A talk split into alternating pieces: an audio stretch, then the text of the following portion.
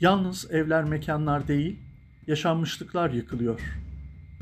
Özenle elenen, binbir çeşit arasından seçilen karosu, parkesi, eşyanın eskisi yerle bir edilirken kim bilir neler kayboluyor. İnsanlık kentsel dönüşürken içsel ölüyor. Tarihin derinlerine küllerinden bile doğamayacak yaşamları gömüyor.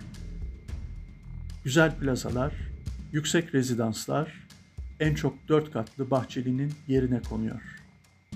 Dikey tarım insanı topraktan uzaklaşıp 78. katta acı biber yetiştirirken farkında mı insanoğlu?